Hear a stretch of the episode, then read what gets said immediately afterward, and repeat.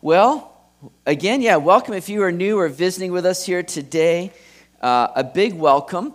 And we're doing something a little different today, of course. Uh, this is our Q&A Sunday that we like to do every so often. We had our prophecy update last Sunday, and then um, Q&A Sunday, we thought maybe this would be a good time to follow up with anything or give you guys an opportunity to respond with any questions and such. Next Sunday, we're going to get back into our regular programmed viewing. We're going to be getting back into our Letters from Prison series where we are going through the book of Ephesians right now, verse by verse, chapter to chapter. We're going to be picking it up where we left off, and that's going to be in chapter 4 next Sunday. So, looking forward to getting back into uh, just going through God's Word together, letting God's Word go through us. And so, uh, that's going to be a good time. And so, today, uh, we got Pastor Randy, we've got Nick Giovanni with Behold Israel Canada where we're looking just to um, go through questions that have been sent in. Thank you, everybody that has sent in questions. So what we're doing here with our Q&A time, everybody, is, you know, because we have three services and we got a number of great questions that came in, uh, too many to, to cover just in one service. So we've kind of broken it up, and so each service, we're covering a few different questions. So if you sent in a question that didn't get answered in this service, um, we're going to be posting um, all of this together as one video on our YouTube channel. And uh, so you'll be able to go back and watch that um, either, uh, hopefully, it'll be up there by tomorrow. And you can just kind of see all the questions that were asked and, and answers that uh, we've responded to. Um, we're wanting to start each service with this uh, a couple questions that we are doing each service so that everybody can really kind of get our heart and take on this because I think it's an important one. We've had a couple questions came in uh, along these lines. How do we answer other Christians who claim we are not obeying Romans 13 by attending church in person? And then uh, could you just address scripture such as Romans 13 and Acts 5 29 in, in context and how it relates to where Riverside stands? So I thought uh, that's a very good question. It's one that I think is important to kind of um, cover, and we wanted to share sort of our heart with you regarding the stance that we've taken that's not always a popular one, and um, it's been interesting. Um, but let me, let me read to you what Romans 13 says, and it says this Let every soul be subject to the governing authorities, for there is no authority except from God, and the authorities that exist are appointed by God. Therefore, whoever resists the authority resists the ordinance of God, and those who resist will bring judgment on themselves. For rulers are not a terror to good works, but to evil. Do you want to be unafraid of the authority? Do, do what is good, and you will have praise from the same. For he is God's minister to you for good, but if you do evil, be afraid. For he does not bear the sword in vain, for he is God's minister and avenger to execute wrath on him who practices evil. Therefore, you must be subject, not only because of wrath, but also for conscience sake. For because of this, you also pay taxes, for they are God's ministers, attending continually to this very thing. Render therefore to all their due, taxes to whom taxes are due, customs to whom customs, fear to whom fear, honor to whom honor. So, this, of course, has been, you know, uh, a very debatable thing among Christians and believers and, and churches today. Now, let me let me break it down this way for you here because yes, it's clear God's given us governments to rule to, you know, um, yeah, just to execute law and such. But when Paul wrote this, he's not calling for unqualified submission to these authorities. Because, of course, if they ask you to do something that is contrary to God's word or, or to what God has shown us, then, of course, we know that as believers, we're obligated to obey God first and foremost. We must always answer to the highest authority, and for the church, that's Jesus Christ. He's the head of the church, He's the one that we follow. Now, for those that say churches should not open but should obey the government, I would ask them is there any reason that you would disobey authority or government? And I would have to say, and this is just my assumption, but I'd have to say, of all those that say, no, we shouldn't have the churches open, we should obey the government, I think they would all have to say that there would be times where they would themselves disobey government or authorities. I think everybody has that point in their life where they say, No, I cannot, as believers, that is, as believers, I cannot follow along with this when they call me to do something that is in violation of God's word or in violation to my own conscience. Now, that's an interesting thing. So the, the question then really becomes where that line is, right? Now, we've seen that throughout Scripture where we've seen the apostles and of course in the question acts 529 comes into play where we've seen the apostles at times have to take a stand against their own governments because it was in violation to their conscience and to what god was calling them to do acts let me start in acts 4 verse mm, 19 acts 4.19 says but peter and john answered and said to them whether it is right in the sight of God to listen to you more than to God, you judge. He's even to them saying, Listen, don't you think that we need to listen to God first and foremost? And then in Acts chapter 5, verse 29, right? Apostles being on trial, right? Um, and they're told, Do not teach in this name. But it says in Acts 5 29, but Peter and the other apostles answered and said, We ought to obey God rather than men. So the apostles here are saying, listen, even though Paul writes, obey your governments, there's times clearly where they have to say, no, this is going against what we see the Word of God showing us to do. So that question then becomes if everybody is believers, most likely my assumption would be that there'd be something that they would disobey the government over. Well, what, where does that line get drawn for them? And that's the issue then that comes up in a lot of these discussions and debates because my heart is not to be a, a, a divisive church, but I believe that every person has to follow that conviction of conscience. Now, for some, that's going to be very different. For some, it's going to be, well, I would draw the line on not obeying the government if they told me that I couldn't, you know, live my life for Jesus or, you know, worship Jesus. Now, for some, they'd think worshiping uh, this way or that way is fine, but if they tell me I can't do that, that's when I draw the line. Now, for other Christians, they're going to say, well, the line for me is when they say that we can't assemble as a church. That's, that's going beyond the line for me and, and going against my own conscience of what I believe the Word of God instructs me to do as a believer. So that line is going to be very different for some. And that's where uh, my heart is simply to say, be led of the Lord. And let's be gracious with one another. Because I don't want this to become something that, as churches, we say, no, it has to be this way. And if you don't do it this way, well, then you're off, you're wrong. No, there's clearly going to be things that we have to say, no, you're in violation of God's word. You need to uphold this. But here's the deal with the church is that we, we do have different interpretations of Scripture. We have different ways that we look at Scripture and go, well, this is what I believe it means, and this is what I believe this, you know, is instructing me to do. And that can vary at times, all right? the, the big thing is that we need to be gracious with one another. I'm not, I'm not saying every church out there, you need to be open. I would, I would love to see that happen, right? Uh, I think that'd be a, a, great thing, but I'm not saying, I'm not judging them for not being open. Mean, there's a lot of churches that are doing great things for the Lord, and, and, and, I, and I pray for them.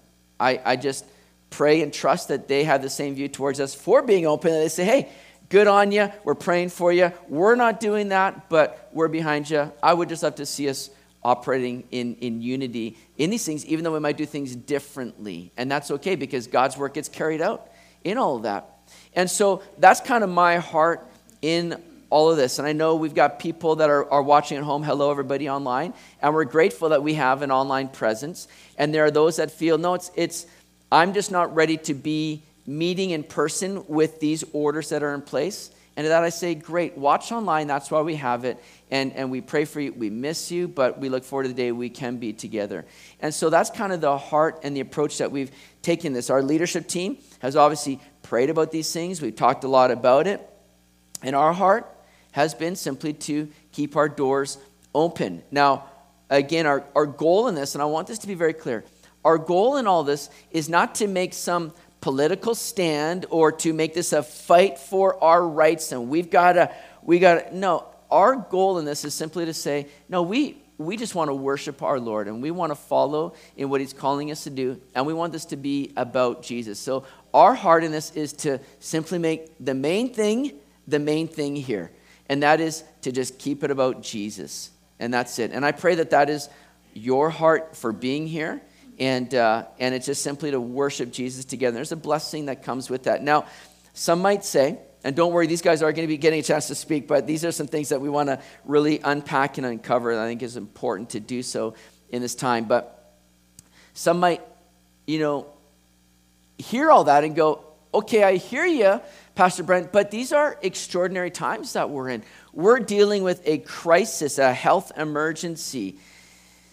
And, and therein kind of lies the, the secondary problem here because it, if it could really be determined clearly that this is a emergency, then I'd be happy to suspend worship services so as to not pose a risk to anybody's safety and health. And there has been times throughout history where the church has had to suspend worship services because of uh, a number of different things, whether it be uh, a war that's going on or natural disasters that they need to take care of, of things. And so there's been times for that to happen. It's my personal conviction that when I look at the data and I look at the stats, that we are not in that in that health emergency place. When you look at, um, you know, um, just the different facts about even the, the, the survival rate that we see from this virus. And, and trust me, I know there's a lot of people that quickly jump on things and go, oh, you don't even believe the virus. I, I'm not saying that COVID isn't real.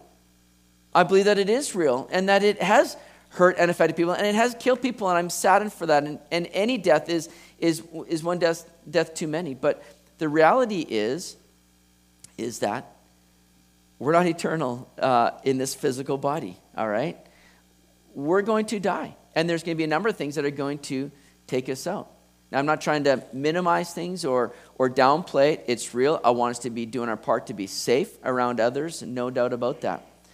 But the death rate, when you look at the death rate over the years, we have not seen the death rate change a whole lot in 2020. And you'd think if COVID was a new thing and supplying a new issue of mortality, then you'd see the, the death rate climb. We haven't seen that happen. So I think the stuff that we've been told um, is not completely the real um, picture here. And that's where I go. Uh, and then you look at the inconsistencies of what's happened um, with what's allowed to be open and how things are able to operate, and yet they go, no, churches have to be closed down. Um, you know, the inconsistencies that we see, where we see, you know, government officials saying, stay home, be safe, and I'm going to check on you when I get back from my trip from Hawaii, right? You kind of go, what's going on with that, right? Uh, it just doesn't seem that they even believe what they're saying half the time. So, um, these are things that where we've decided as a, as a church and as a leadership team that we feel compelled to be open and, uh, and, and we're going to stay open and we want to just do that as a way to minister to one another we believe that it's in these times where uh, what we're dealing with and the, the panic and the fear the worry um, the discouragement and depression that's set into many people this is the time the church needs to be open and to minister to these people. All the more the church needs to be open. And, and I love what we read in, in Hebrews 10, verse 24, 25. We've, we've read this a lot uh, at times, but let me read it again. Hebrews 10, 24, 25. Let us consider one another in order to stir up love and good works, and not forsaking the assembling of ourselves together, as is the manner of some, but exhorting one another, and so much the more as you see the day approaching. Listen, I think we are seeing the days that we're living in as the Lord's coming soon. I'm looking forward to that. And so, all the more, we need to be together to encourage one another, but to minister. And my, my goal is that we do have an impact in the, in the world around us. This is not a social club. I never want to be that. This is not just for us to come together and feel good about, you know, uh, stand up for Jesus. It's, it's so we can minister to people.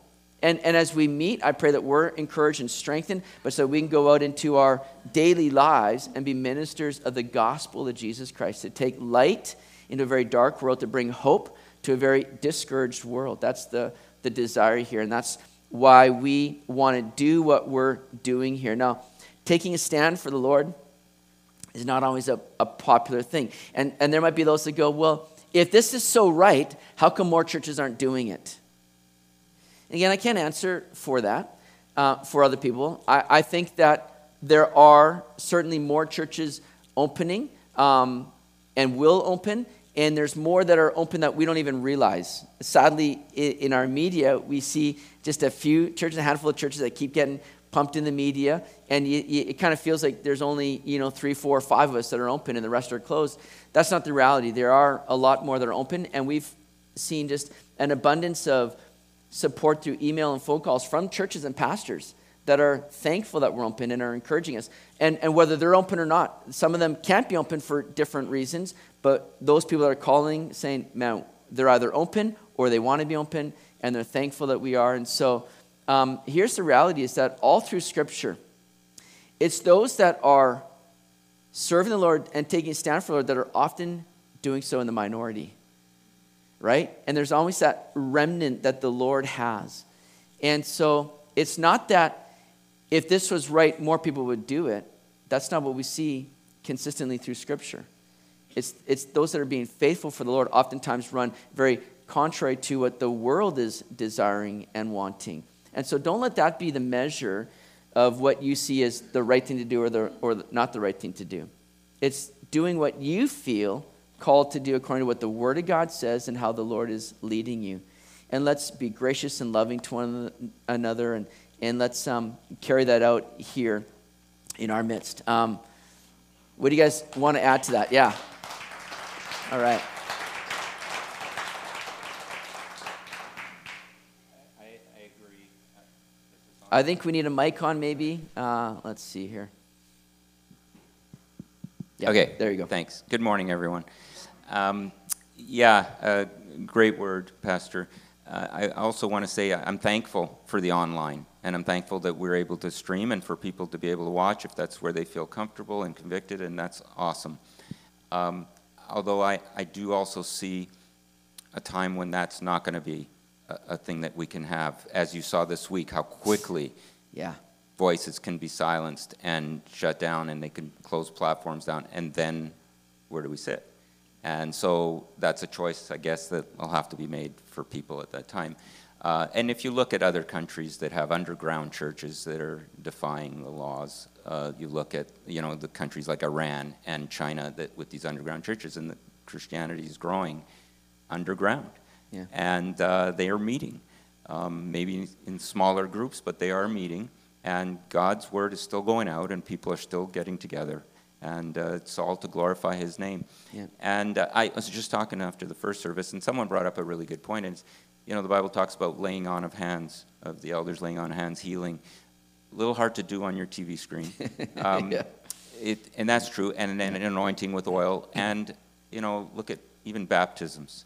You, you really need to come together for the fellowship. And that's for some, that's the conviction, and that's what they want. And others, if you can do it online, great. I pray that that still stays open yep. for as long as we can. That's right. And, and hopefully come back to yeah some type of we're of praying for that yeah. yeah and let's and let's continue to pray for our our government because i have no animosity towards them this is not anything that we're doing to you know fight back against them um, they're doing what they feel is, is right and necessary. And so we want to pray for them and pray for the Lord to lead them uh, and just continue to have a heart of, of love and grace towards them. And so just keep them in your prayers and just pray for the Lord's uh, will just to be done through them and uh, just for God's purposes to prevail in all this. All right? Good, Randy. Anything to add to that? Well, the only thing I'd share is that um, you are permitted by our government to meet up to 50 people in a support group. And my argument is that uh, Christianity, going through God's word and being together, is an incredible support group. And yet it's being defined as something different. So, How many people are being supported here today? Yeah, I sure am. I need this. I love this. And, and this is a huge support and strength for me in these days we live. So I'm thankful for that. Yeah. Next question here. Um, we're going to get into vaccinations. Is vaccinations the mark of the beast? Is it unethical? And these are a number of questions that came in on this topic. Is it unethical or sinful to receive a vaccination if it contains cells from a previously aborted fetus?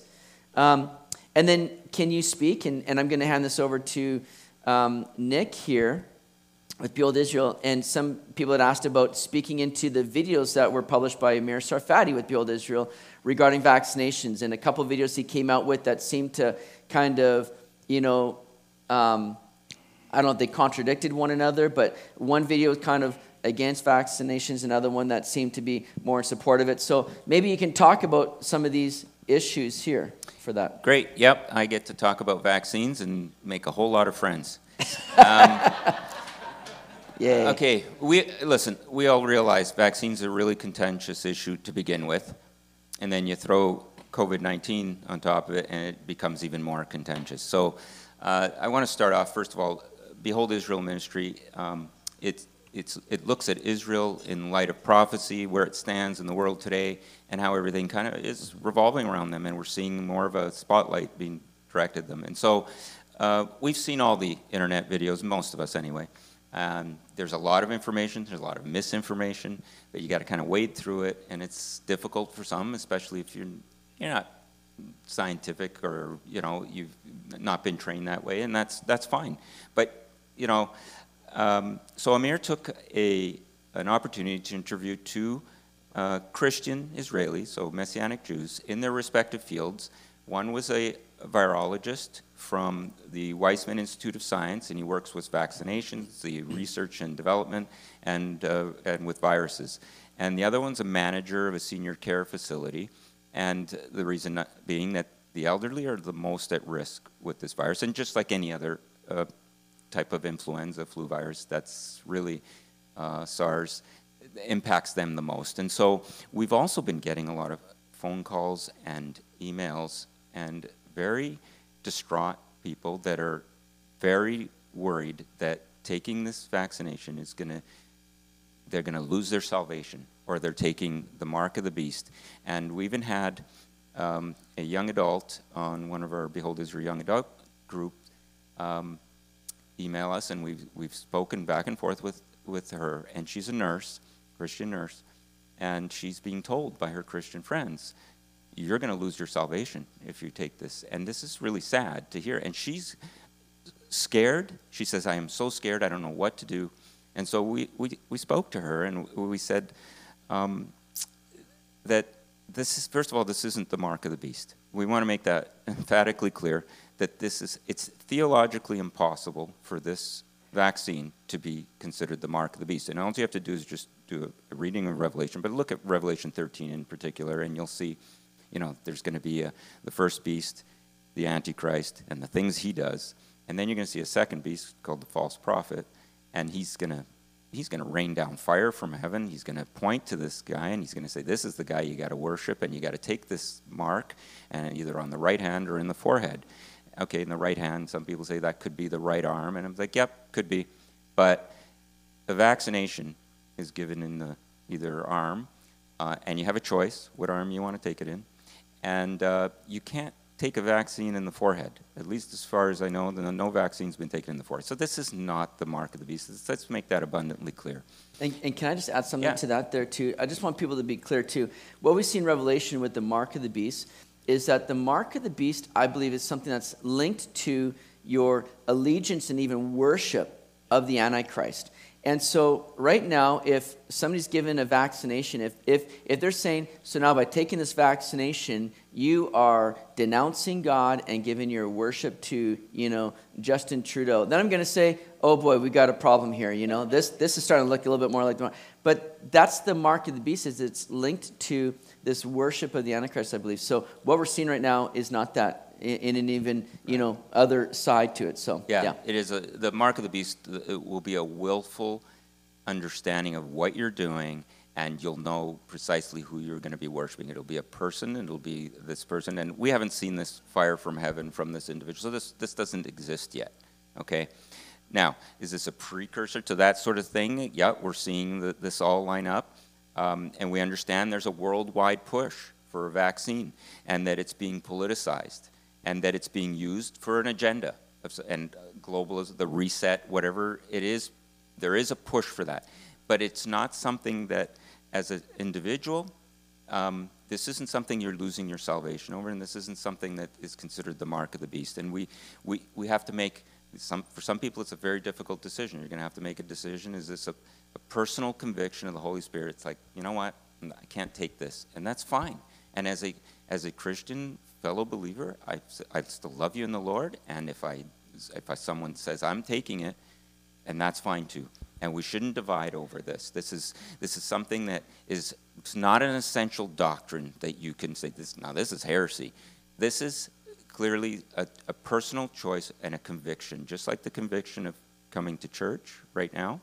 It's a conviction for you as if you want to take this vaccine. Now some people, yeah, their occupation uh, relies on it, and there's going to be people that are, um, you know, doctors, nurses, first responders, um, teachers, the military, people who travel for their jobs. I mean, we're seeing the push from the airlines. They're saying you're going to have to have this vaccine. Um, and uh, it, there is a, a, push and an agenda, and it's being politicized, okay? Uh, but even now, we're seeing, okay, you might have to have a passport. That's the talk. We're going to have to have a passport with showing your, you know, visa or your um, documents showing that you've had this vaccination. And as we stated earlier, Pastor Randy, you've had to show this in the past. This is not something new. What's new is that it's going to be globalized.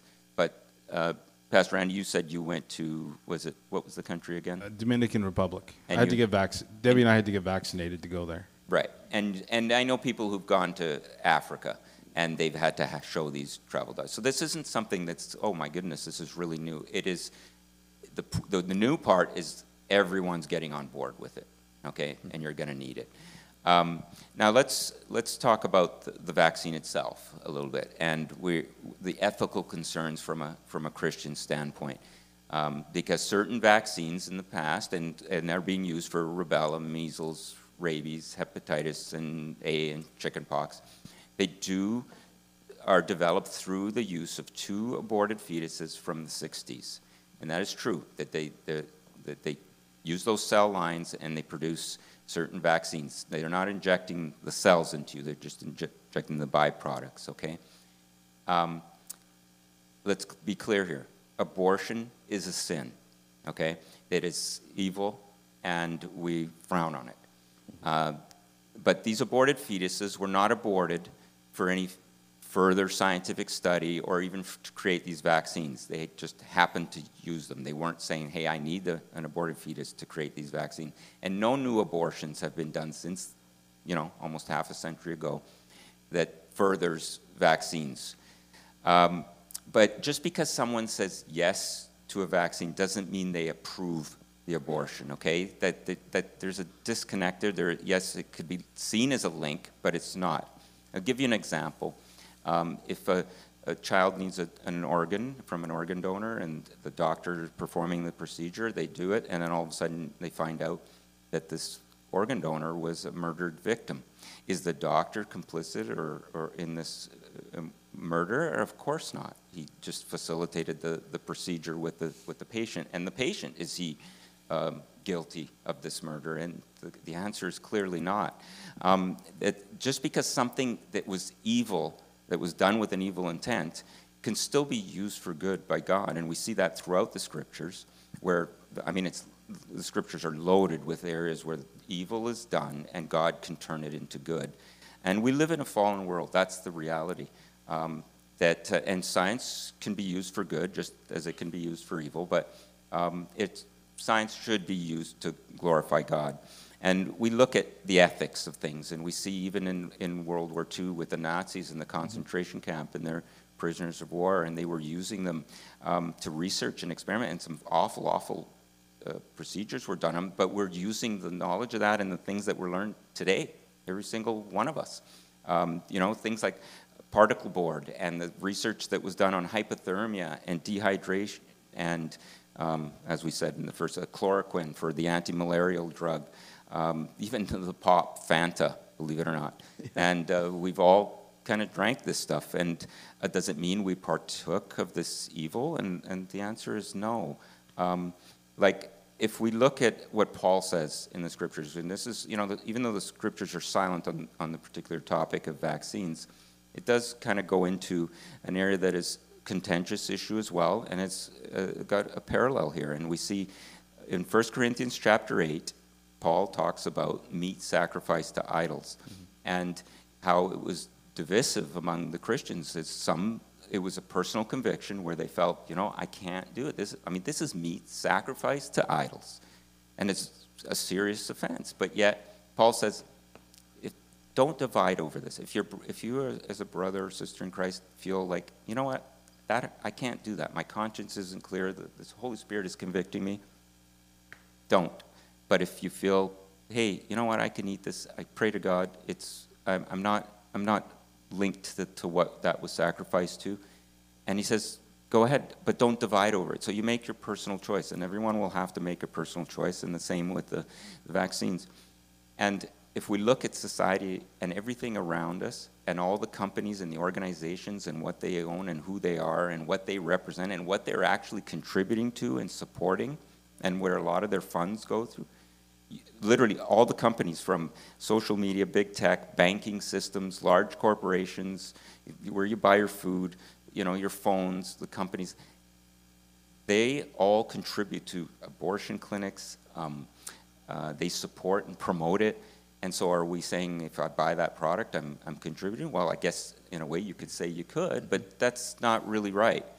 And so um, you know, we hope that pharmaceutical companies will find an alternative for a different type of vaccine that, that's not using those aborted fetal cells for certain vaccines. And, and, by the way, I just want to say that the Pfizer, Moderna, and many others that are for this uh, COVID 19 vaccine do not use the aborted fetal cell. They're actually a synthetic mRNA, mRNA, and I'll get into that a little bit later. But um, and, and I want another point I want to make is uh, regarding you know certain systems and things that people don't like. And we see, um, you know, I know people personally who've said, I'm never going to have a Visa or an online banking or, or digital currency. You know, I'm only going to use cash. And uh, I mean, in the last year, we see what's happened here. Uh, and I was in line a few months back during this COVID, and I was at a pharmacy, a local pharmacy, and there was quite a lineup in there. I thought, oh, there's one till, and it, it was pretty slow. But then as I started approaching the front of the line, I started hearing some yelling, and it was actually an argument.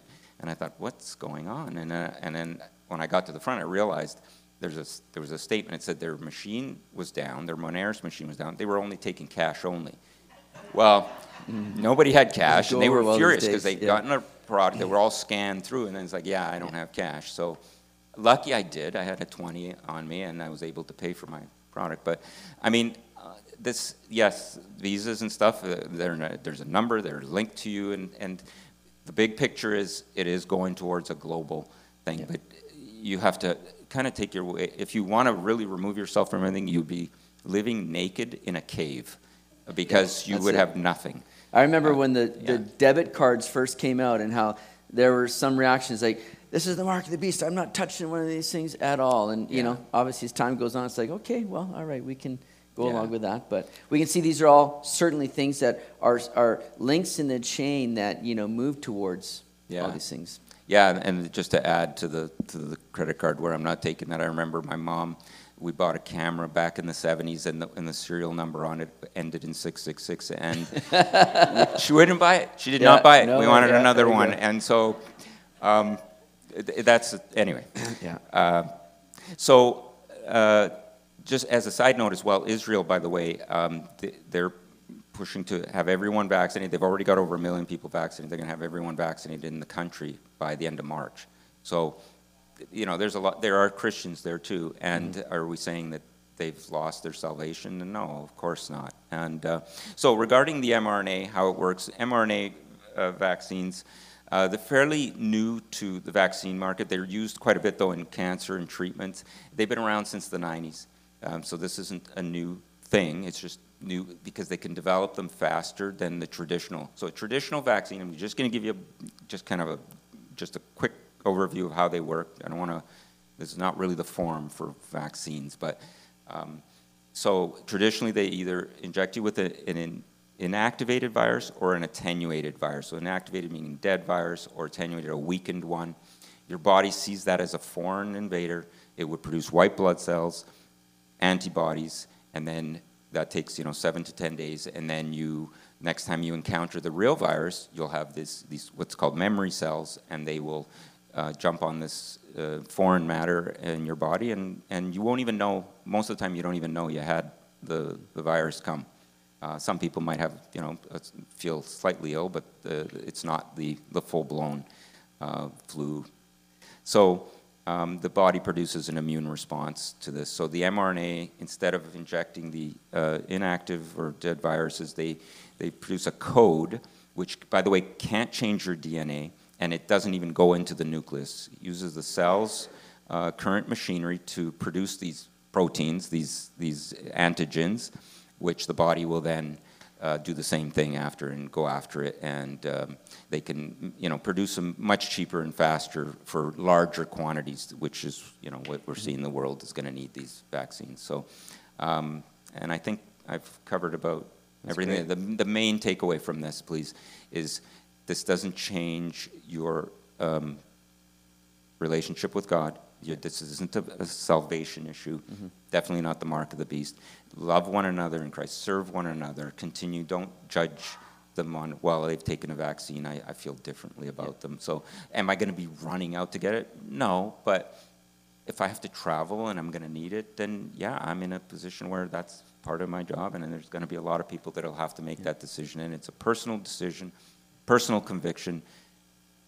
Don't divide over this. The enemy can make you divide over a whole lot of things, and this and, isn't something. So. And that's thank you, Nick. Thank you for that. And that is really the key. Is that again, just like we talked about with the first, you know, topic is like let's not let these things be a, a divisive issue among Christians and, and in the church. Uh, people can have different views on that, and and let's just walk in grace with one another. I mean, that's kind of really been more and more just coming to the forefront here. What I want to see happening, you know, in this church and just eh, in the church at large. Um, you know, and, and do your own research and look into these things and do what you feel is is is right and, and the best thing for you. But uh, again, as believers, our our mission is not to get out there and educate everybody about vaccines. Our mission is to present the hope of Jesus Christ to uh, a lost world. That's really our focus. And let let that remain our focus in all that we do, right? So, anything to quickly add to that? No. You're all good. Okay. I'm, you know, and for me, I mean, I'm not an an anti-vaxxer. I'm a very cautious vaxxer. I'm not going to be first in line, you know, uh, to these things, and I'm going to see kind of how these things roll out, play out, the the effect of them. I just want to be be cautious, but I'm certainly for for those that need to get a vaccine for whatever reason. I'm not going to think any, any differently uh, towards them. Okay, we got to move on now. Now, one thing that kind of um, was linked to that was, you know, can a person lose their salvation over this? So that brought up another question that we were presented. Um, is it possible for a Christian to lose their salvation? And then somebody else asked, does Revelation 22 19 mean that after a person's name is written in the Lamb's Book of Life, it can at some time in the, in the future be erased? In other words, can a Christian lose his salvation? Um, Randy, do you want to jump into this one? Uh, sure. Um, short answer is no. If a person has fully put their trust in Jesus Christ as their Lord and Savior, the Word tells us they have become what? We become a new creation. new creation. We've also been justified. This means that God declares us as righteous. If we can lose our salvation, then God would be needing to go back on His word and on His work. And I just can't see that ever happening. There's a couple of common objections to the fact that you perhaps can lose your salvation. One is that uh, what about Christians who live a really sinful life? They just they live an unrepentant lifestyle. They claim to be Christians, but they just the fruit just doesn't show it. Or what about Christians who reject the faith and deny Christ? The problem with these objections is the assumption that everyone who calls himself a Christian has actually been born again. I mean, there's a lot of that going on in our world right now. People are quick to use that term Christian, but they've never really gotten to the point where they have given and turned their life over, repented of their sin, given their lives to Christ, and become a new creation. The Bible declares that a true Christian will not live a state of continual unrepentant sin. That's in 1 John 3 6. The Bible also says that anyone who departs the faith is demonstrating that he was never truly a Christian. That's 1 John 2:19. There's the uh, blasphemy of the Holy Spirit. I mean, you can blaspheme the Holy Spirit right up to the point of death. If you are still blaspheming the Holy Spirit when you die, then that's an unforgivable sin and you're not saved. Um, but can you lose your salvation? It would seem that it's not possible. Scripture tells us you cannot lose your salvation. There are people who say that you could perhaps walk away from your salvation and your trust in Christ, and that one I'd have to put a lot more thought into. But uh, I see from Scripture that once you're saved, once He has made you a new creation, you are saved, and nothing's going to change that. Not even putting a vaccine in your body mm-hmm. is going to change that. And, and yeah, thanks, Randy. And I think a lot of people, you know, struggle over this, thinking about this, and, and the way that they um, word this is kind of, I would think, the idea is that I could do something where all of a sudden I've forfeited my salvation. I've, I've stepped over the line, right? And I, and I kind of liken it to this. It's like, you know, if, if you were to, you know, lose your phone, right? You can't find your phone. Well, you're typically you're going to be like freaking out. Where's my phone? I need to find my phone, right? Anybody lost their phone before? And you kind of like, yes. you're turning everything over, like you want your phone, right? Well, the very fact that you're wanting your phone reveals something that this is important to you. And those that worry over, have I lost my salvation? If you're worried about that, it, it indicates something that that salvation is there because you want this. Now, if I like, if I take my phone and I'm like, you know what? This phone is giving me nothing but problems. I can't. I'm to toss this into a lake and I throw away my phone. Well, I no longer want that thing. Now, it could be like Randy said, that there are cases where people have walked away from, they said, you know what, I no longer want this. I'm dismissing that. Now, the question does become, have, have they truly been saved? Have they truly been born again, regenerated in their heart? Well, that becomes the debate then. And we can't answer that ultimately. Only the Lord knows the heart. But I do believe, like Randy says, if you're worried that you've lost your salvation because you've stepped over the line, you've done something wrong, that's not the case. There's only one sin that Randy brought up that's unforgivable. Matthew 12, 31, therefore I say to you, every sin and blasphemy will be forgiven men, but the blasphemy against the Spirit will not be forgiven men. And what that simply means is that the blasphemy of the Spirit I believe, is simply just the rejection of the Holy Spirit. The Holy Spirit sent into the world to draw people, convict the world of sin, and draw people to Jesus, right? And so a person that blasphemes is, is pushing that away, wants nothing to do with it. So that's the only sin that can't be forgiven simply because you've never allowed the Holy Spirit to convict you to turn you to Christ. You want nothing to do with it. That means there's no salvation there to begin with. That's why it's unforgivable because when you, but God always gives you opportunity to repent and to be saved uh, until you breathe that last breath. There's always opportunity. There's nothing that you can do in this life right now, even if you've at one point pushed the Holy Spirit away. Man, as long as you have breath, you still have opportunity to receive that, to repent, and to give your life to Jesus and receive salvation. And I think that's an important thing just to reveal to people like that are watching maybe online or um, you know, and maybe you're sitting there in, in a state of hopelessness right now. I want to tell you that there is hope and it's found in Jesus Christ who came in this world to die on a cross for your sins, to forgive you and to give you life and to make you right with God. And if you haven't done that, received that yet, I want you to know that there's hope in that, that there's salvation and eternal life, that you can know when you die, you're going to be with Jesus in heaven for all of eternity. There's nothing better, and it's a free gift that Jesus has given to you. It's simply through you putting your faith and trust in Jesus Christ, admitting your sin, and turning to Him. I hope you've done that here. We got a couple more questions that we need to quickly quickly try to rattle off here to, to squeeze in. I know we're already over time, but move on. Oh, Do you have just, a five second yeah, response to that uh, one? Go the one it. about Revelation 22 19. Yeah, um, so if we read Revelation 3 5, it says, And I will never blot his name out of the book of life. And yeah. blotting implies that there was a name in there. So how does that come about? And so in a lot of ancient cities back then, they, when a child was born, they would be put in the records as a, a register, like as a citizen, okay, in the registries.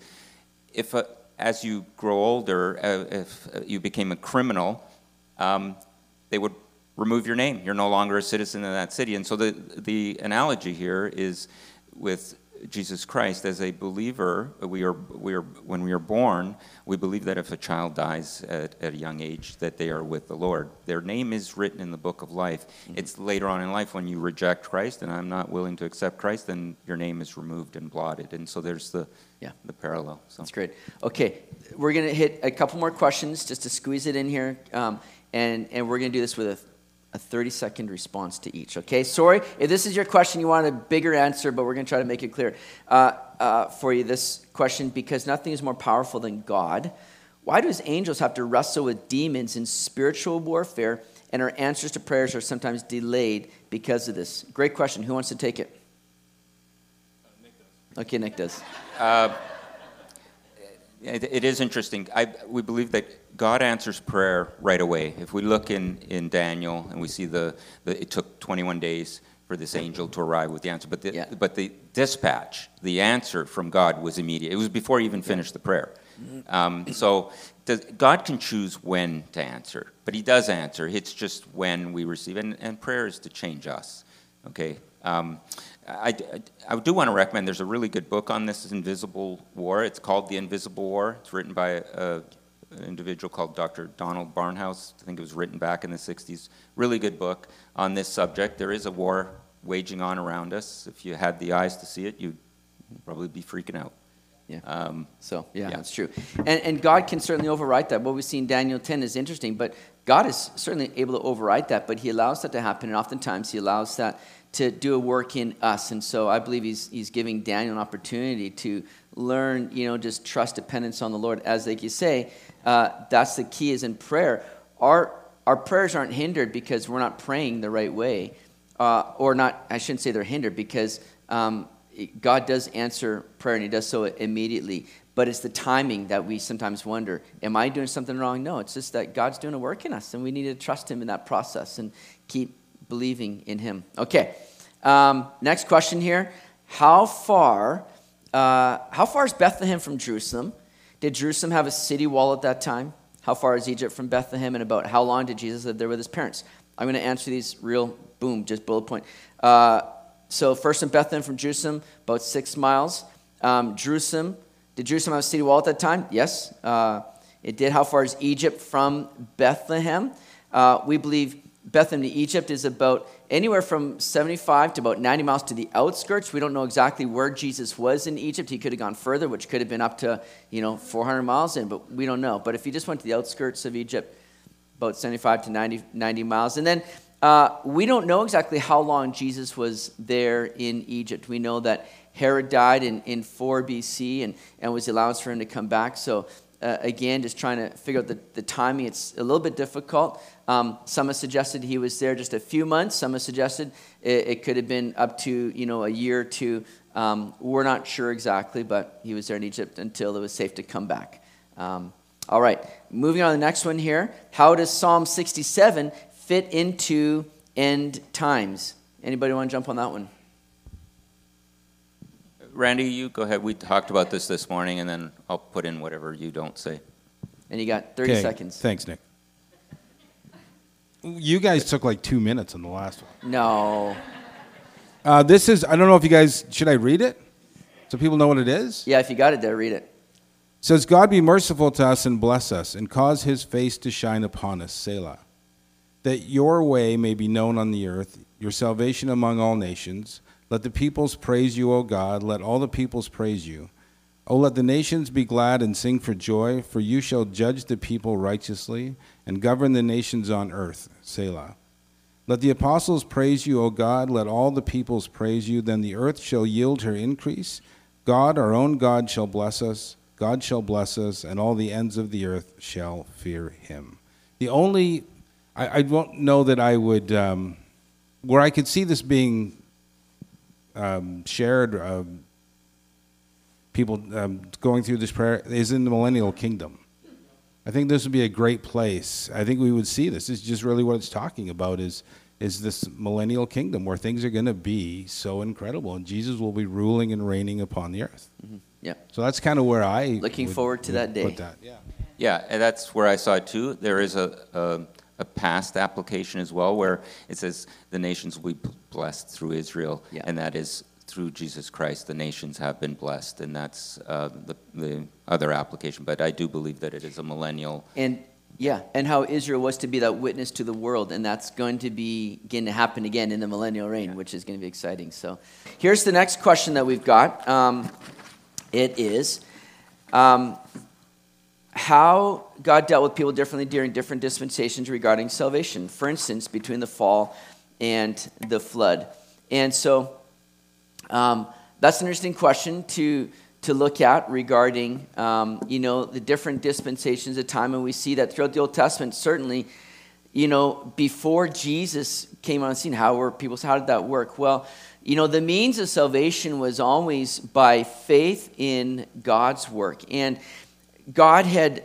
set up and established sacrifices to happen, uh, where there was to be a blood atonement. You know, without the shedding of blood, there's no remission of sins we see in, in God's word. God's established that right from the beginning. But all those sacrifices, again, were simply to point to the final and finished work that Jesus, our final sacrifice, would be. And so, people, uh, in order for people in the Old Testament to be saved, um, they needed to, first of all, have that faith in God, right? Just like Abraham, who, um, you know, it, who believed in God and was accredited him as righteousness.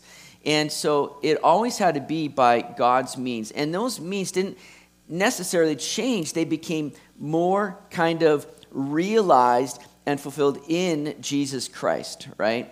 And so that's kind of the, the key there. Anything? You have like a, a 30 seconds to add to that, if you guys would Yeah, like. the remission of sins was still needed back then, just as it is now. It was a sacrifice covenant, blood covenant back then. It's still a sacrificial blood covenant, but it's just fully realized in the finished work of Jesus Christ once for all. Yeah, and all through the Old Yeah. Testament, though the law was given, all these things, those things didn't save, save people. It simply showed that they could not be saved by their own works and righteousness, and they needed some, not something, they needed someone greater, who was Jesus Christ, to be our sacrifice, our life, our means of salvation. So all the Old Testament was simply pointing ahead to that finished work. And even people that died, they died looking ahead, waiting that promise. And then when Jesus came, many believe that, you know, after he died on the cross, that as Peter says, he went and preached to the spirits in prison. Many believe he was preaching their deliverance. The, the promise is realized. It's, it's in me, and that's kind of the idea. Um, okay, next, we got a couple more I want to get to in this service. And uh, the next one here what prophecies still have to happen before the rapture? Randy, why don't you jump into that one here? Well, the list is long. Um, we believe that the rapture uh, is an imminent event, which just means it can happen and always has been this way. Can happen at any moment. I'm right now praying that he, it happens right now. Um, so, so just to clarify, the list isn't long. you said the list is long. I was kidding. I know. I- Well, people are gonna. This is all getting recorded, and I you've already seen imminent. how much people want to jump on these recordings and use them, and they're Yeah, going to they're, that they against were you. ready to write Oh, you're Let's the be right. careful here, You're man. Let's be right. careful. You're right, because other Let's people clarify. take- yes. The list is not long. There's No, nothing there's that nothing needs that to has to happen, happen. before the rapture. Go- Right. Go on. Can happen at any time. And the rapture is when Jesus calls his bride home. Who's his bride? Those who believe in him as their Lord and Savior. Um, comes from the word harpazo in the Greek. Uh, the Latin translation is raptus, where we get our word rapture from. Um, and it's just, it's a, basically, if you don't have a pre tribulation rapture um, understanding, then you could have things that might have to happen. If you were, say, a mid trib or you're a post trib, there's a lot of things that would have to happen. But because we are pre tribulation rapture, we believe we're out of here before the tribulation period starts, and there's literally nothing that has to be fulfilled before that can happen. So at any moment, at any time, that's why the Lord says, keep looking up. He doesn't say, hey, watch for this to happen and then look up. He just says, when you see all these things starting to happen, look up because I'm going to come at any time. And um, so we're ready. And no, nothing has to be fulfilled. We could be raptured before we leave here today. And, and we're going to get into some of those um, prophecies that we believe are going to need to happen before the second coming of Christ. And that's what some people get mixed up in. They, they kind of link these two events together the rapture, the second coming of Christ. They're two separate events. The rapture is catching the bride up, uh, the church to meet the Lord in the air, where we're with Him in heaven during the tribulation period. And then there's the second coming of Christ that happens after the tribulation, where He comes physically with us at His side, Revelation 19 tells us, and He sets up His kingdom reign on, on earth. And we're going to get into some of those things in another service. But that tribulation period, understand, is again where, G, where the Lord God begins to focus His attention on Israel again, which is a fulfillment of that final week of Daniel's 70 week prophecy in Daniel 9. That's important because that whole prophetic timetable really oftentimes revolves around Israel. They've been put aside right now for a time, blinded, while the church age is being enacted. And when the church is taken up, then God is going to deal with Israel specifically again during the tribulation period. So we'll get into some of those things more as we move along here. 10 seconds. Yeah, uh, some people have said to me, you know, well, the, the, Jesus can't come because the gospel has to be preached throughout the world yeah. before he comes again. And, and, they're, and they're referred to Matthew 24, 14. And this is true for the second coming. Yep. This is true for the, the gospel will be preached throughout the world. There'll be three angels flying around preaching it. There'll be the two witnesses and the 144,000. So that is true, but it's for the second coming. That tribulation period is going to be a time of huge evangelism. That's the amazing thing is seven years where God is kind of pouring out his, his judgment wrath, but yet he's giving so many people an opportunity to turn to him. And to think about that, angels flying, read through Revelation, angels flying in the heavens and shouting out, you know, the praises of God, attention to God. I mean, that's pretty amazing. So everybody is gonna gonna hear for sure. Uh, last question we're gonna get into in this service. Um, in God's word, um, in God's word, were there men who had walked away from God or who were sinners that did not know Him that God used to do good for His work or for the good of Israel? And if so, who were some of them? All right. Who wants to, who wants to jump in into this one? Go for I, it. I've got um, Cyrus yeah. uh, in uh, the book of Ezra and in Second Chronicles, where he allows the Jews to go back, the Israelites to go back and rebuild the temple. This is from a, a pagan mm-hmm. um, worshiping um, Gentile, really. Exactly. Um, heathen. And he allows the Jews to, and he says, Yeah, go worship your God, go finish building your temple. And we have Rahab, yeah. who hid the spies, yeah. and uh, her and her whole household got saved. Um, you know, Nebuchadnezzar and Darius, Darius sorry, Darius, um, yeah. making Daniel the third highest ruler in the land, and then uh, Potiphar mm-hmm. uh, with Joseph making him the second highest uh, yep. in command. Yep, yeah. That's right. There's a few others. Balaam. Yeah. We talked about Numbers 22 with you know just wanting to you know, kind of curse Israel, and God didn't allow him, had him, you know, give great prophecies uh, from the Lord. And so, um, yeah, those are just a few, you know, but, but that's the great thing is that uh, God carries out his work and his plans, um, you know, and, and he can use anybody to do that. That's the amazing thing.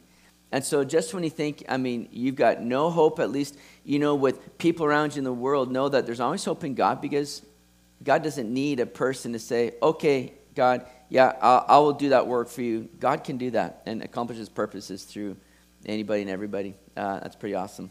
Any last comments there, Pastor Randy? I was wondering, uh, Egypt, Egypt's uh, Pharaoh's daughter pulling Moses yeah. out of the water. That's a good one, one too. Yeah. Definitely, it's good. I guess there's lots if you really started to. Mm-hmm. And, and I mean, in the list of evil rulers who never did anything good, but God still used it for his glory. Yeah. And even Pharaoh himself, I mean, he didn't he didn't do anything really good, but God used him yeah. to show his greatness and his power. So That's good. Yeah. Okay. So the next question that we're going to cover here is is um, somebody asked about Romans 1, 18 to 32, saying, it appears very evident to reflect well upon the days we're living today. Can you please talk about your views of these passages and the culture of today's society? But then, my question what can be expected to follow these judgments found in these verses, and where in Scripture does this take us?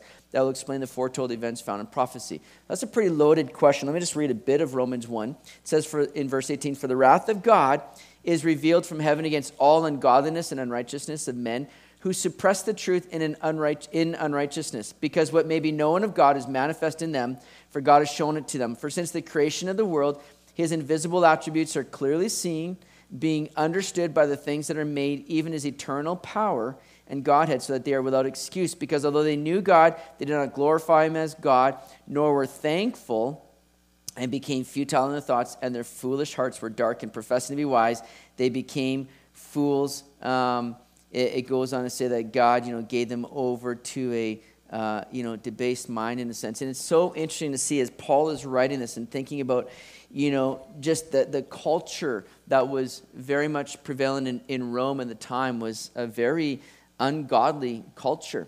And I think we can draw certainly a lot of parallels that we see in today's world. Though, though we're a, a, a society and really a country that's been founded upon such godly uh, Christian principles, how far away we've gone where we've just tried to push God out of everything. No prayer in schools. No, we can't have this, can't have that. And just push God out of everything.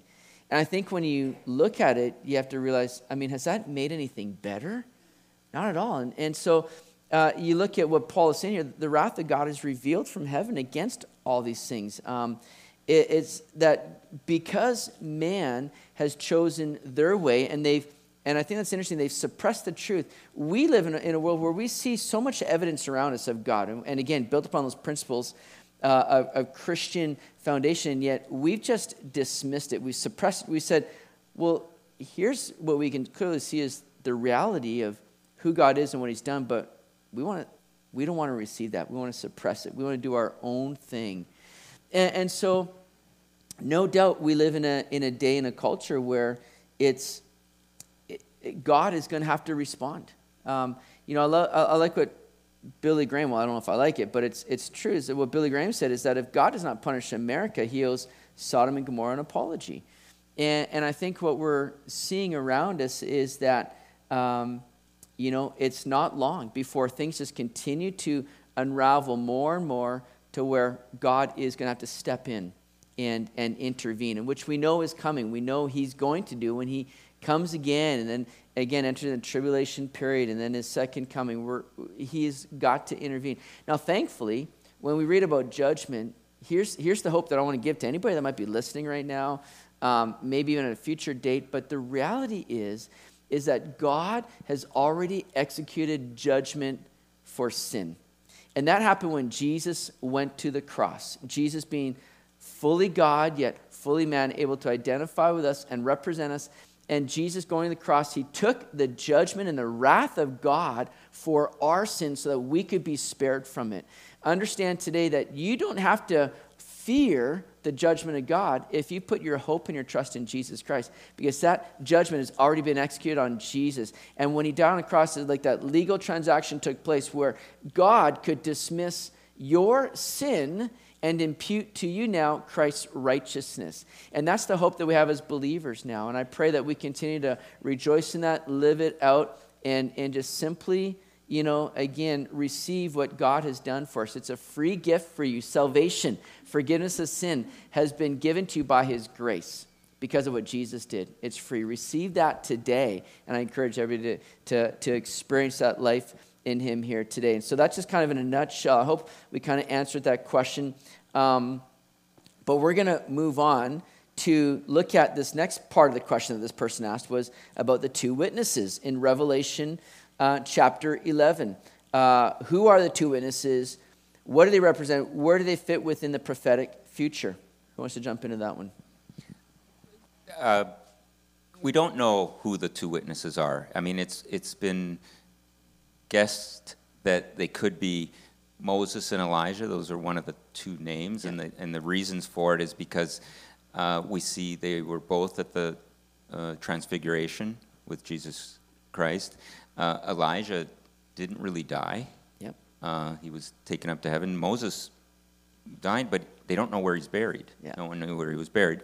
But the another reason is is what uh, they bring through their witnessing, and they the judgments and the plagues are very much in line with what they did on earth when they were living here. And so they you see the the drought where Elijah can bring drought for th- and the time frame, he brings mm-hmm. drought for three and a half years. That's what he did in Elijah. It was for the same amount of time.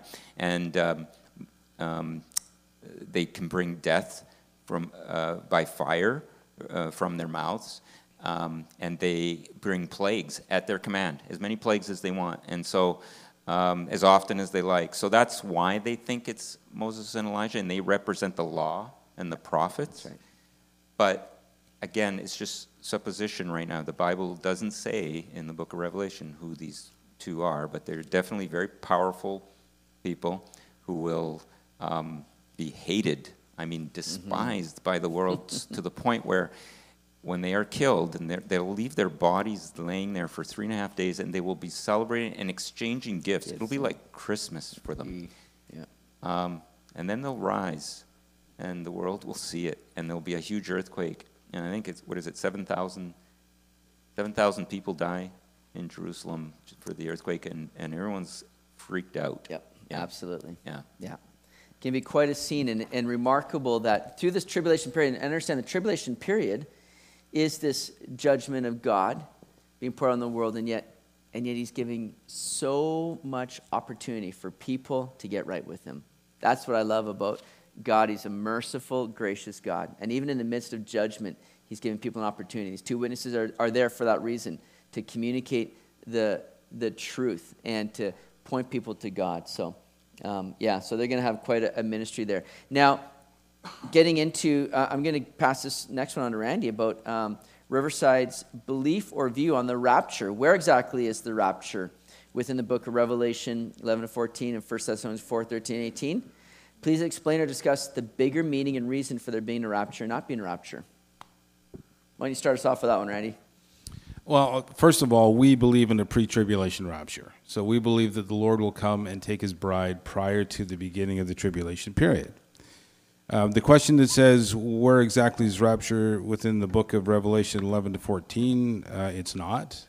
We see in Revelation 4 when John is told, Come up hither, we believe that is the rapture of the church. And then we get into the tribulation period in the verses or the chapters that follow that. You just got King James on us there. Come Did I? Hither. Oh, I know. I love hither. King. You like that word hither? Yeah. I love a good word. Okay. Yes, come up hither. Wow. All right. Sorry about that. We should talk about the NLT. It'll have a different. We'll get word. into that. Yeah, yeah. it's coming. Um, First Thessalonians four thirteen to eighteen. Awesome uh, verses that basically tell us what it'll be like and when He's going to call us home. And at the very end of that uh, verse eighteen of First Thessalonians four, after we're taken up into the clouds and meet the Lord in the air, it says, "Therefore comfort one another with these words," which is awesome. Um, and the reason for the rapture is because the Lord is not going to pour out His wrath on His bride. And so he takes his bride home prior to the tribulation period beginning. We will not see uh, any of that time here on this earth. Yeah. And without the rapture, we don't have an imminent return of Christ, which we as a church believe in the imminent return, that, that he can come at any time. There's nothing that needs to happen. In fact, that was an earlier question we had about uh, is there anything that needs to happen before the rapture? And no, Nothing needs to happen before. No, no prophecy has to be fulfilled before the rapture. It can come at any time. And Jesus said to be watchful, to be waiting. The, the Son of Man comes an hour you do not know. And so, uh, but as some people confuse the rapture with the second coming as kind of being simultaneous. No, it's two separate events. The rapture, where Christ catches up the bride of Christ, the church, to meet him in the air, where we go to heaven for that seven year period while tribulation unfolds, and then we come back with Christ at his second coming, which is at a, a separate event when Christ comes back to set up his millennial kingdom, this thousand year reign of Christ on the earth. Going to be glorious, going to be great. So there's certain things that are going to happen and have to happen before the second coming of Christ, but there's nothing that has to happen before the rapture where we meet Jesus, the imminent return of Christ.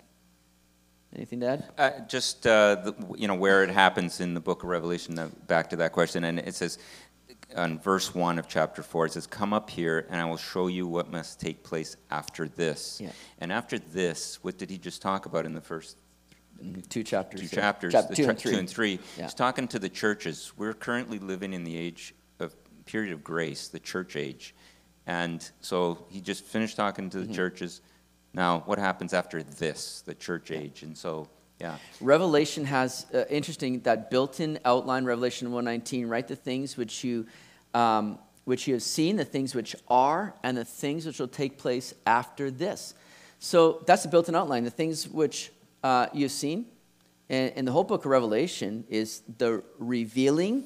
It's the revelation of Jesus Christ. Chapter one is that revelation of Jesus Christ, the things which you uh, have seen, the things that are, the churches. That's the age that they're living in, chapters two and three of the church. The things which will take place after this, after the church. Where's the church? The church is raptured up. So from chapters, you know, uh, 6 on to chapter 19, you don't hear the mention of the church again until it comes back with Christ in chapter 19 there. And so that's a built in outline. Revelation also has a built in blessing where it says in Revelation 1 3, Blessed are those of you that, that hear. Let me just read it to you so I, I, I get it right here. Revelation 1, verse 3 says, Blessed is he who reads and those who hear the words of this prophecy and keep those things which are written in it, for the time is near. And that idea, uh, you know, the time is near, and, and when Jesus says, Behold, I come quickly, it's that idea of that word um, is, is tacos in the Greek, not tacos that you eat right? And it's terrible to bring up tacos right now as we are past the lunch hour time. It's not a good time to be talking, but it's that idea of tachometer where it's like as you rev up that engine, that tachometer goes up. And that's the idea of like it's going to come quickly. As these events begin to unfold, it's going to accelerate all the more.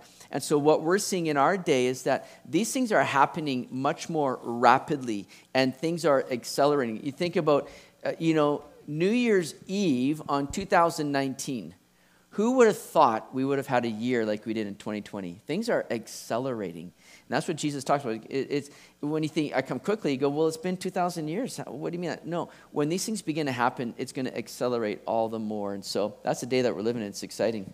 Yeah, amen. Yeah. And, and I, I really like that, what you said about, you know, after chapter, um, after chapter four, you don't yeah. hear no more the word the churches church, no. talking in the churches. In fact, for the all the letters written to each of the churches, it ends with, He who has an ear to hear, let him hear what the Spirit says to the churches. The next time you hear the, that phrase, it's in chapter 13, verse 9, says, If mm-hmm. anyone has an ear, let him hear. That's great. Yeah. It doesn't say churches anymore. Yeah, that's yeah. great. Interesting stuff. Hey, here's another good question along kind of similar lines.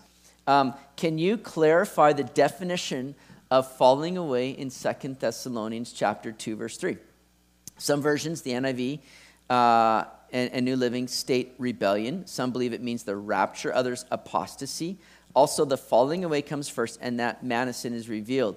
Is all in the same sentence. Is there any significance to having these two ideas linked into one sentence as it relates to the timing of the falling away? In the original Greek, do we gain any more insight into this verse? So that's very interesting. Second Thessalonians 2, um, verse 3. So that word falling away is the Greek word apostasia. And so, of course, many go, well, yeah, it's talking about this great apostasy that's going to happen. And, and I think, you know, again, we live in a day right now where we do see the reality of that, where uh, there's many that have, you know, their, their love of, of God has grown cold, right?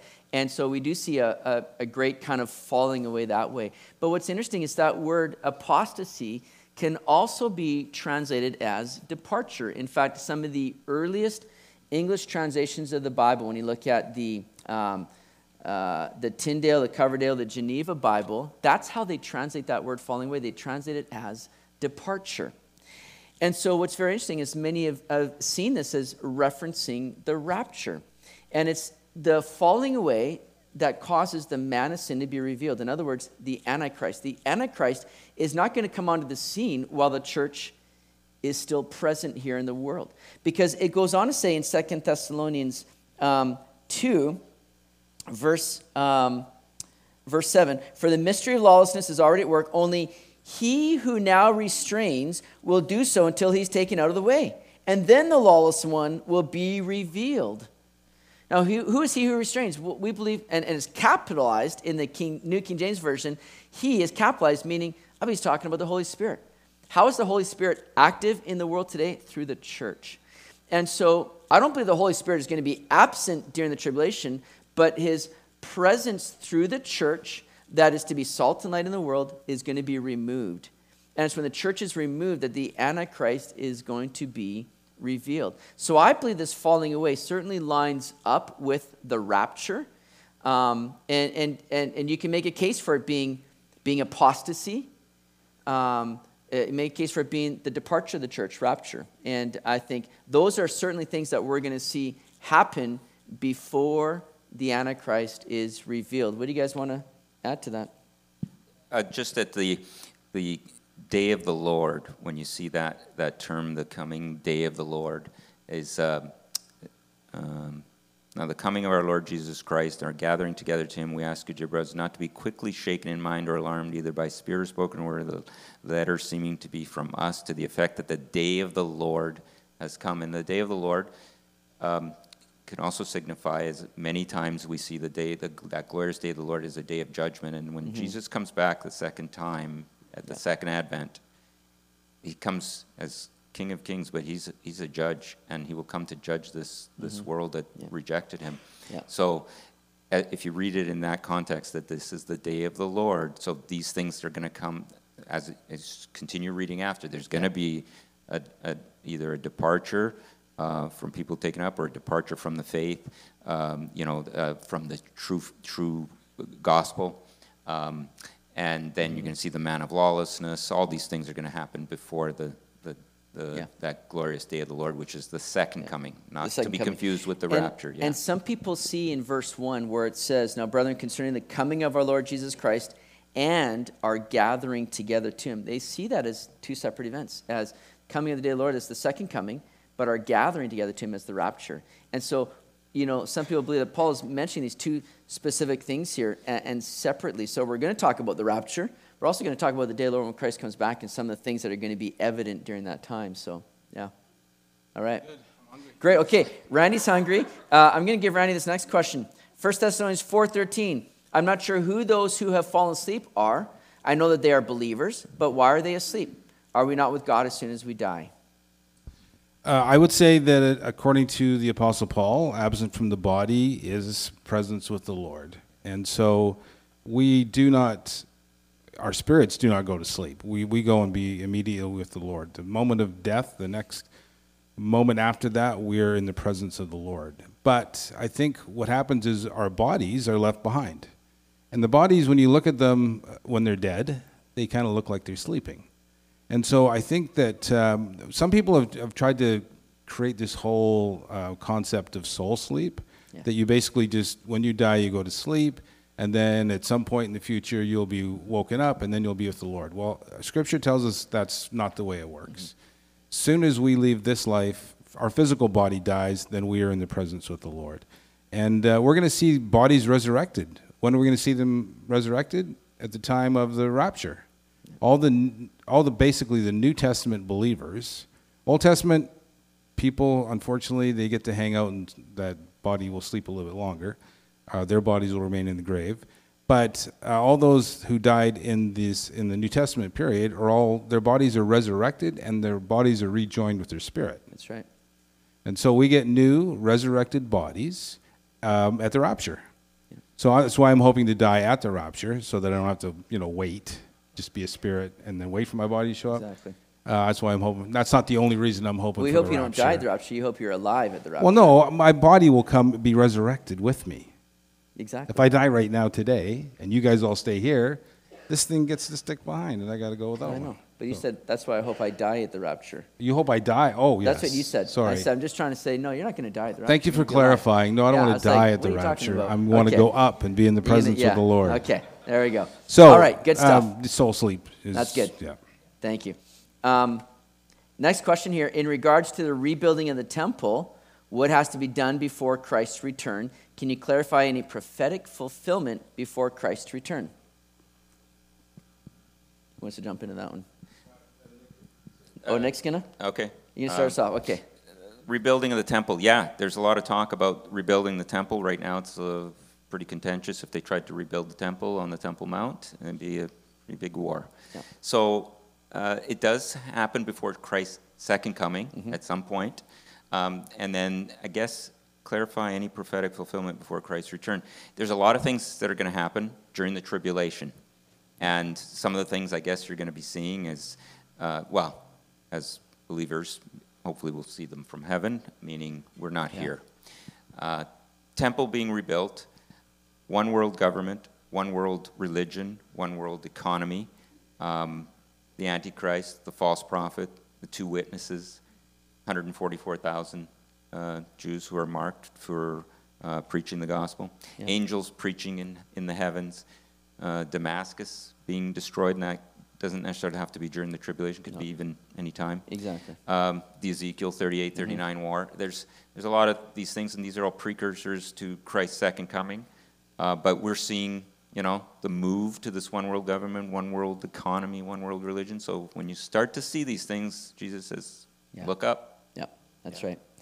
Yeah, exactly. And that's the, the exciting thing is people go, man, are, are, will we even have enough time to rebuild the temple? It seems like, but there's so many things that are already in place. There's so much talk about it. I think it's gonna, and and understand too that when the rapture happens, um, it doesn't mean that the tribulation begins right then. It could be a space of a, period of time before the tribulation begins after the rapture, which I think the rapture is going to cause so much things to speed up and to fall into place. When all of a sudden you have millions of people gone, think about the different safety measures that are going to be implemented in a much more rapid way or, uh, you know, IDing things and, and different stuff. It's going to just cause things to exponentially speed up all the more, like that tachometer we talked about tacos, you know, and, and, and things are just going to fall into place that much more quicker after the rapture. But all these things are certainly ready, and uh, it's it's coming soon. I'll tell you that much. It's interesting. Okay, um, next question. I love reading the New Living Translation for its ease of understanding. Is it less accurate than the King James Version? Is it okay if it, I only read the New Living Translation version, or will I run into some errors or other problems? And, uh, you know, we've talked a, a bit about that, and no, we, we don't believe. Yes, it comes from different manuscripts. I love the manuscripts that the King James and the New King James comes from, and I use the New King James when I, when I teach here. Um, but I love reading the NLT as well. I read that in my devotion. I love reading that in my study time and comparing scriptures. And, and as I've read through the New Living Translation, uh, though it might come from a, different, you know, uh, manuscripts and such, I see that it still presents the gospel message. There's nothing that it's lacking that would lead anybody astray. Yeah, I agree. I think a lot of new Christians I, I've given the NLT to so that they they've got something to read. And and the nice thing about at least the um, Life Application Study Bible with the commentary and the the bios and the Yeah. you know the timelines and things is really helpful, especially when you're reading through First and Second Kings and trying to make sense of what's who's he talking about? Which king now? Is this the north? Is this the south? Mm-hmm. And so when you look at the timeline and it's really clear. Um, and the nice thing too is, even though they're using uh, some different manuscripts, but they also, for certain words, when there is a, a question of, well, this wasn't taken from them, they give you the option to look down the page and go, oh, this manuscript, Yeah. it's called this. So you can then make that uh, decision. Perfect. You know, the Holy Spirit can say to you, nah, I think this means this instead. Great. So you're not losing anything, uh, and it gives you a different perspective. It's more of a it's not quite just a thought for thought translation, but it's it's more towards that end as opposed to Mm-hmm. Sure. a word for Yeah. word. But nothing is a word for word. But Let's get that clear. That if Yeah. you tried to make everything word for word, it wouldn't make any sense. Yeah, that's Yeah. good. That's Yeah. good. Okay, Randy, how about this one? The Bible talks about God sending a strong delusion in the end times. Do you think that COVID 19 is part of that delusion? Yeah, I don't think it is the strong delusion, but I think it is shown. It's shown me at least how um, easily we can be deluded because there's been a lot of um, people that have just totally bought into something that, and they're not even willing any to look any further past it. They almost seem to be happy in the place where they are, and I, it's kind of strange as I watch it because I. I literally see people that I'll go for a walk in the morning and I'll see somebody coming towards me. Their mask on, the hood is on. Um, they're scared, and I can tell that as I'm walking along the sidewalk. And so I will purposely go right out, out towards the road, and even as I'm walking by, they're grabbing the hood and they're, they're pulling away from me because they're so afraid. They have been deluded by this fear that is just pounded into them day after day. Every morning they get up and they listen to the news and they hear the same thing over and over and over again. You can't even watch a commercial on TV anymore without it being, or even watch TV without it being hmm. pounded into them. So I see, for me, I wouldn't say this is a strong delusion, but it's really given me an eye opener to what a strong delusion will do. Yeah. And how it will literally just take over the minds of pretty much everybody. So we're not there yet, but w- again, just indicators that we're getting so close to that so time. many of these things that we're seeing certainly we look at as being definite precursors to what the inevitable end thing is going to be here. And so uh, we're seeing that a lot. A couple more here guys. Um, who or what is the divine council or the council of the holy ones or sons of god? Many verses reference that I've heard it said at the end there, I've heard it said that they, the council, are mentioned in Genesis 1, but I cannot see it. So we believe the divine council, or the sons of God, is referencing angels when we talk about these verses here. The Genesis 1 account, I, I don't know exactly what is being referred to there. I'm, I'm imagining that when we read, let us make man in our image, they're referencing that. As many people have said, this is a reference to, you know, the angelic creation that God is talking to. We believe, no, he's talking to, he's speaking in, in the Trinity let us make man our image, that it's the Father, the Son, the Holy Spirit that are conversing there. And so that's what we believe. So, yeah, divine council, Holy One, sons of God, uh, referencing angels, but not in, in Genesis 1. And then the last question here God's word warns us of false teachers. What makes a false teacher? What should someone be looking for in a church or a pastor? Um, short, short. Did I hear short? Thank you. Amen. Yeah definitely anybody that's over like five foot seven, man, you got to really question them, dismiss them. Okay. Randy, why don't you take this one here? uh, I'm five eight, so I think I better just walk away. I, I used to be at least. Oh, that's great. Yeah, if that's you can dunk a basketball. Yeah, Yeah. yeah. Okay. Um, false teachers. Jesus warned that uh, false Christs and false prophets were going to come and attempt to deceive God's elect. The best way to guard yourself, people, to know if you're in the presence of a false teacher, is to do what? Know the Word of God. Know the Word of God. If you know the Word of God, you will know when you're in, when you're under a good pastor, or you'll know when you are dealing with somebody who's um, a false teacher. The Bible says to recognize them by their fruit. And so when you're looking for fruit, there was three specific tests that you can apply to a teacher just to see what he his accuracy is in his teaching. And one was does the teacher what does the teacher say about Jesus? That's huge. Because if that teacher denies that uh, Jesus is equal with God, or he downplays the sacrificial death, or he rejects Jesus' humanity, you have a problem.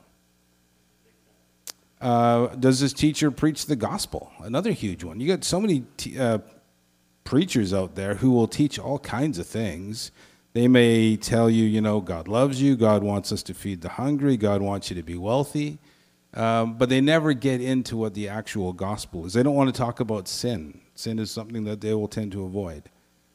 And so, a third one is Does this teacher exhibit character, character qualities that glorify the Lord? Um, Jude 11 says, They have taken a, taken the way of Cain. They have rushed for profit into Balaam's error, and they have been destroyed by Korah's rebellion, which literally just talks about their pride, greed, and just rebellion, just having a rebellious nature. So ultimately, um, false teachers are very good at what they do. They can, and if and if you don't know the Word of God, you can really get involved with these people, and that goes into everything from cults and all different things to some guy who's maybe got the biggest um, audience and or biggest church assembly in all of the planet, and he sounds great, but he's just not proclaiming the truth. If your pastor does not believe in the inerrancy of Scripture, you have a problem. Yep. And so, again, I'll just say to you know the word, know the, the key points that you need to know about who Jesus is and the Trinity and just all the basics. And then you can basically get a pretty good idea whether or not you have a good teacher or whether you have a false teacher. I can assure you, you have a very good teacher. Well, that's. And, and I've invited over the years many times, if you ever hear me saying anything contrary to God's word, you are free to take me out back and, and beat me down. I mean, maybe, You'll have to a- be, a- get, you have to get there first. maybe a before me. verbal yeah maybe a verbal rebuke to begin with might be helpful but honestly like if ever you hear me say anything you need to call me out on it and you need to question me on that and and we need to deal with that to make sure that anything i'm saying is lining up with the word of god so you're you're free to do that anytime with me um, and so yeah thank you for our our leadership in in the church here for everybody and just um, thank you for you guys for answering these questions with me here.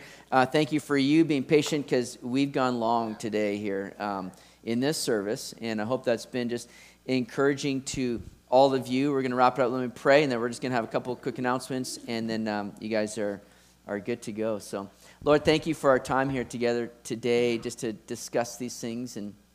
Again, I pray for anybody that might be listening right now that doesn't know you.